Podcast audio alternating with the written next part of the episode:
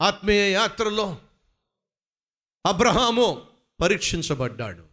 తను ప్రార్థనా జీవితాన్ని నిర్మించుకుంటూ బలిపీఠము కట్టి బహిరంగంగా తన విశ్వాసమును గూర్చి తెలియచేస్తున్నప్పుడు పరీక్ష వచ్చి పడింది. ఏమిటా పరీక్ష? కరువు? కరువు సాధారణంగా ఏం చేస్తుందో తెలుసా? పూట గడవకుండా చేస్తుంది. ఇబ్బంది కలిగిస్తుంది. ఒక్క అబ్రహాము మాత్రమే కాదు తనతో పాటు తన భార్య వస్తుంది. అలాగే తన పని వాళ్ళందరూ వస్తున్నారు. ఒక జనంగా కలిసి వెళుతున్నప్పుడు ప్రయాణం చేస్తున్నప్పుడు కరువు వచ్చి పడింది. ఎక్కడొచ్చిందయ్యా అంటే అబ్రహాము ఉన్న ప్రాంతంలో కరువు వచ్చి పడింది. రోజు ఒక శ్రేష్టమైన సత్యాన్ని మనం అందరం గమనిస్తే బాగుంటుంది. ఏంటో తెలుసా? క్రైస్తవ బాట పూల బాట కాదు. యేసుక్రీస్తు దగ్గరికి రావాల్సింది ఆయన ఇచ్చే వరాల కోసం కాదండి. మరే సిలువలో తాను చేసిన త్యాగం ద్వారా ఉచితంగా నీకు ప్రసాదించే క్షమాపణ కొరకు రావాలి. యేసుక్రీస్తు నీకు అనుగ్రహించగలిగిన నిత్య జీవం కొరకు నీవు రావాలి. మనిషి జీవితము అరవై డెబ్బై ఎనభై సంవత్సరాలు కాదో మనిషి మరణించిన తరువాత అసలైన జీవితము ప్రారంభం కాబోతుంది. ఆ చిన్న గుడ్డులో ఆ పిల్ల ఉంటుందట. ఆ గుడ్డులో ఉన్న ఆ పిల్ల అనుకుంటుందట ఇదే నా ప్రపంచము. అని చెప్పి ఆ గుడ్డులో ఉన్న ఆ పిల్ల ఒక రోజు రెండు రోజులు మూడు రోజులు నాలుగు రోజులు పది రోజులు పదిహేను రోజులు ఇరవై రోజులు ఇరవై ఒక్క రోజులు. ట్వంటీ వన్ డేస్ ఆ గుడ్లో ఉంటుంది. ఆ గుడ్డే తనకు ప్రపంచం. ఆ గుడ్డే తన ప్రపంచం అనుకుంటుంది. ఈ గుడ్డుకు మించినటువంటి ప్రపంచం ఇంకేమీ లేదు అనుకుంటుంది. తాను అప్పటి వరకు నివసించిన ఆ గుడ్డు అనే ప్రపంచంలో నుంచి ఇరవై ఒకటో రోజు దాటిన తర్వాత అది నెమ్మదిగా పొడుచుకొని బయటకు వస్తుంది అప్పుడు మహా ప్రపంచాన్ని చూస్తుంది. ఎప్పుడైతే గుడ్డులో నుంచి బయటకు వచ్చిందో మహా ప్రపంచం కనిపిస్తే ఆహా! ఇంత పెద్ద ప్రపంచం ఉందా? ఈ గుడ్డే ప్రపంచం అనుకున్నా. అక్కడక్కడే తిరిగా. అదే సమస్తం అనుకున్నా గుడ్డులో ఉన్న పిల్ల ఏ రీతిగా ఆ గుడ్డే ప్రపంచం అనుకుంటుందో ఆ ఇరవై ఒక్క రోజులే తన జీవితం అనుకుంటుందో మనలో చాలామంది అదే స్థితిలో ఉన్నారు. ఈ సెవెంటీ ఎయిటీ ఇయర్సే నీ జీవితం అనుకుంటున్నావు?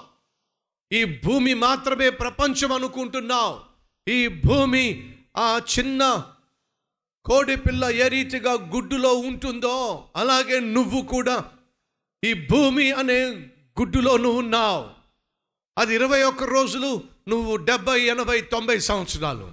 ఎప్పుడైతే ఈ గుడ్డులో నుండి నువ్వు ఒక్కసారి బయటికి వెళ్తావో దేవుడు సృష్టించిన మహా ప్రపంచాన్ని నువ్వు చూడబోతున్నావు. క్రీస్తునందు నువ్వు నిద్రిస్తే క్రీస్తు నందు నువ్వు మృతి చెందితే పరలోకము అనే మహా ప్రపంచాన్ని చూడబోతున్నావు. క్రీస్తు లేకుండా క్రీస్తు క్షమాపణ పొందకుండా నువ్వు మరణిస్తే నిత్య నరకము అనే మహా అగ్నిగుండాన్ని చూడబోతున్నావు. ఈరోజు ఈ మాటలు వింటున్న సహోదరి సహోదరులు నీ తలనొప్పి కంటే నీ కడుపు నొప్పి కంటే నీ నిరుద్యోగ సమస్య కంటే నీ ఆకలి మంటల కంటే బహు భయంకరమైనది. నీ కోసం కాసుకొని కూర్చుంది. ఏమిటదే? దాని పేరు నరకము. నిత్య నరకము. నిత్య నరకము అంటే ఎప్పుడు ఉండేది? ముగింపు లేనిది. నువ్వు చేసిన పాపములోనే పాపిష్టి జీవితములోనే నువ్వు మరణించినట్లయితే తిన్నగా ఆ నరకానికి వెళ్ళబోతున్నావు. కానీ చేసిన తప్పులను బట్టి నా ప్రభు అనుగ్రహించే క్షమాపణ పొందుకున్నట్లయితే నువ్వు క్షమించబడ్డావు గనుక క్రీస్తు వెల చెల్లించాడు గనుక. యేసుక్రీస్తు నందు ఉన్న వారికి ఏ శిక్షా విధి లేదో. రోమిలకు రాసిన పత్రిక ఎనిమిదవ అధ్యాయము మొదటి వచనంలో ఈ మాట ఉంటుంది. ఏమని? క్రీస్తు యేసు నందు ఉన్న వారికి ఏ శిక్షా విధి లేదో. ఎందుకని? యేసుక్రీస్తు నీ కొరకు వెల చెల్లించాడు కాబట్టి. యేసుక్రీస్తు నీ కొరకు మరణించాడు కాబట్టి. యేసుక్రీస్తు నీకు రావలసిన శిక్ష అంతటిని తన మీద వేసుకున్నాడు కాబట్టి ఆయనను విశ్వసించిన ఆయన క్షమాపణ పొందుకున్న ఏ ఒక్కరూ నరకానికి వెళ్ళాల్సిన అవసరం లేదు. ఎందుకని? శిక్ష ఆయన భరించాడు. వెల ఆయన చెల్లించాడు. ఇది సువార్త.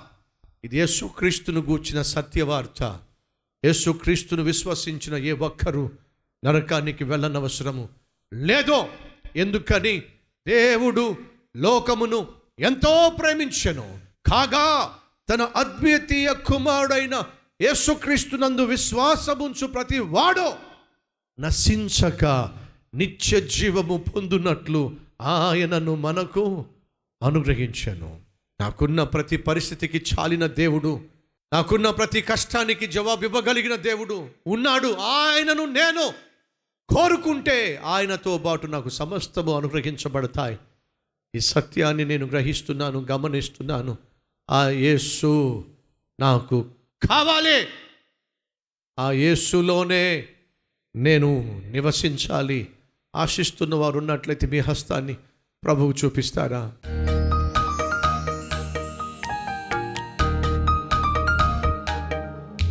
మహాపరిశుద్ధుడు అయిన ప్రేమ కలిగిన తండ్రి మా వ్యక్తిగత జీవితంలో బలిపీఠము నిర్మించుకునే అనుభవం మేము కలిగి ఉండాలి.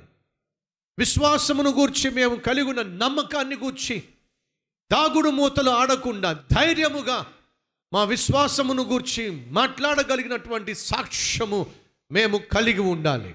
ప్రార్థనా జీవితం ద్వారా ఎప్పటికప్పుడు వ్యక్తిగతంగా మమ్మల్ని మేము అర్పించుకునే బలిపీఠము నిర్మించుకోగలగాలి. ప్రతి ఇంటిలో ఒక బలిపీఠము ఉండాలి. ప్రార్థన సమయము ఉండాలి.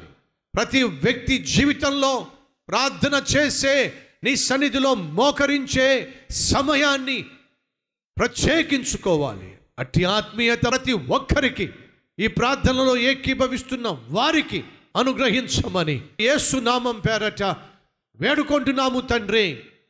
ఆమెన్.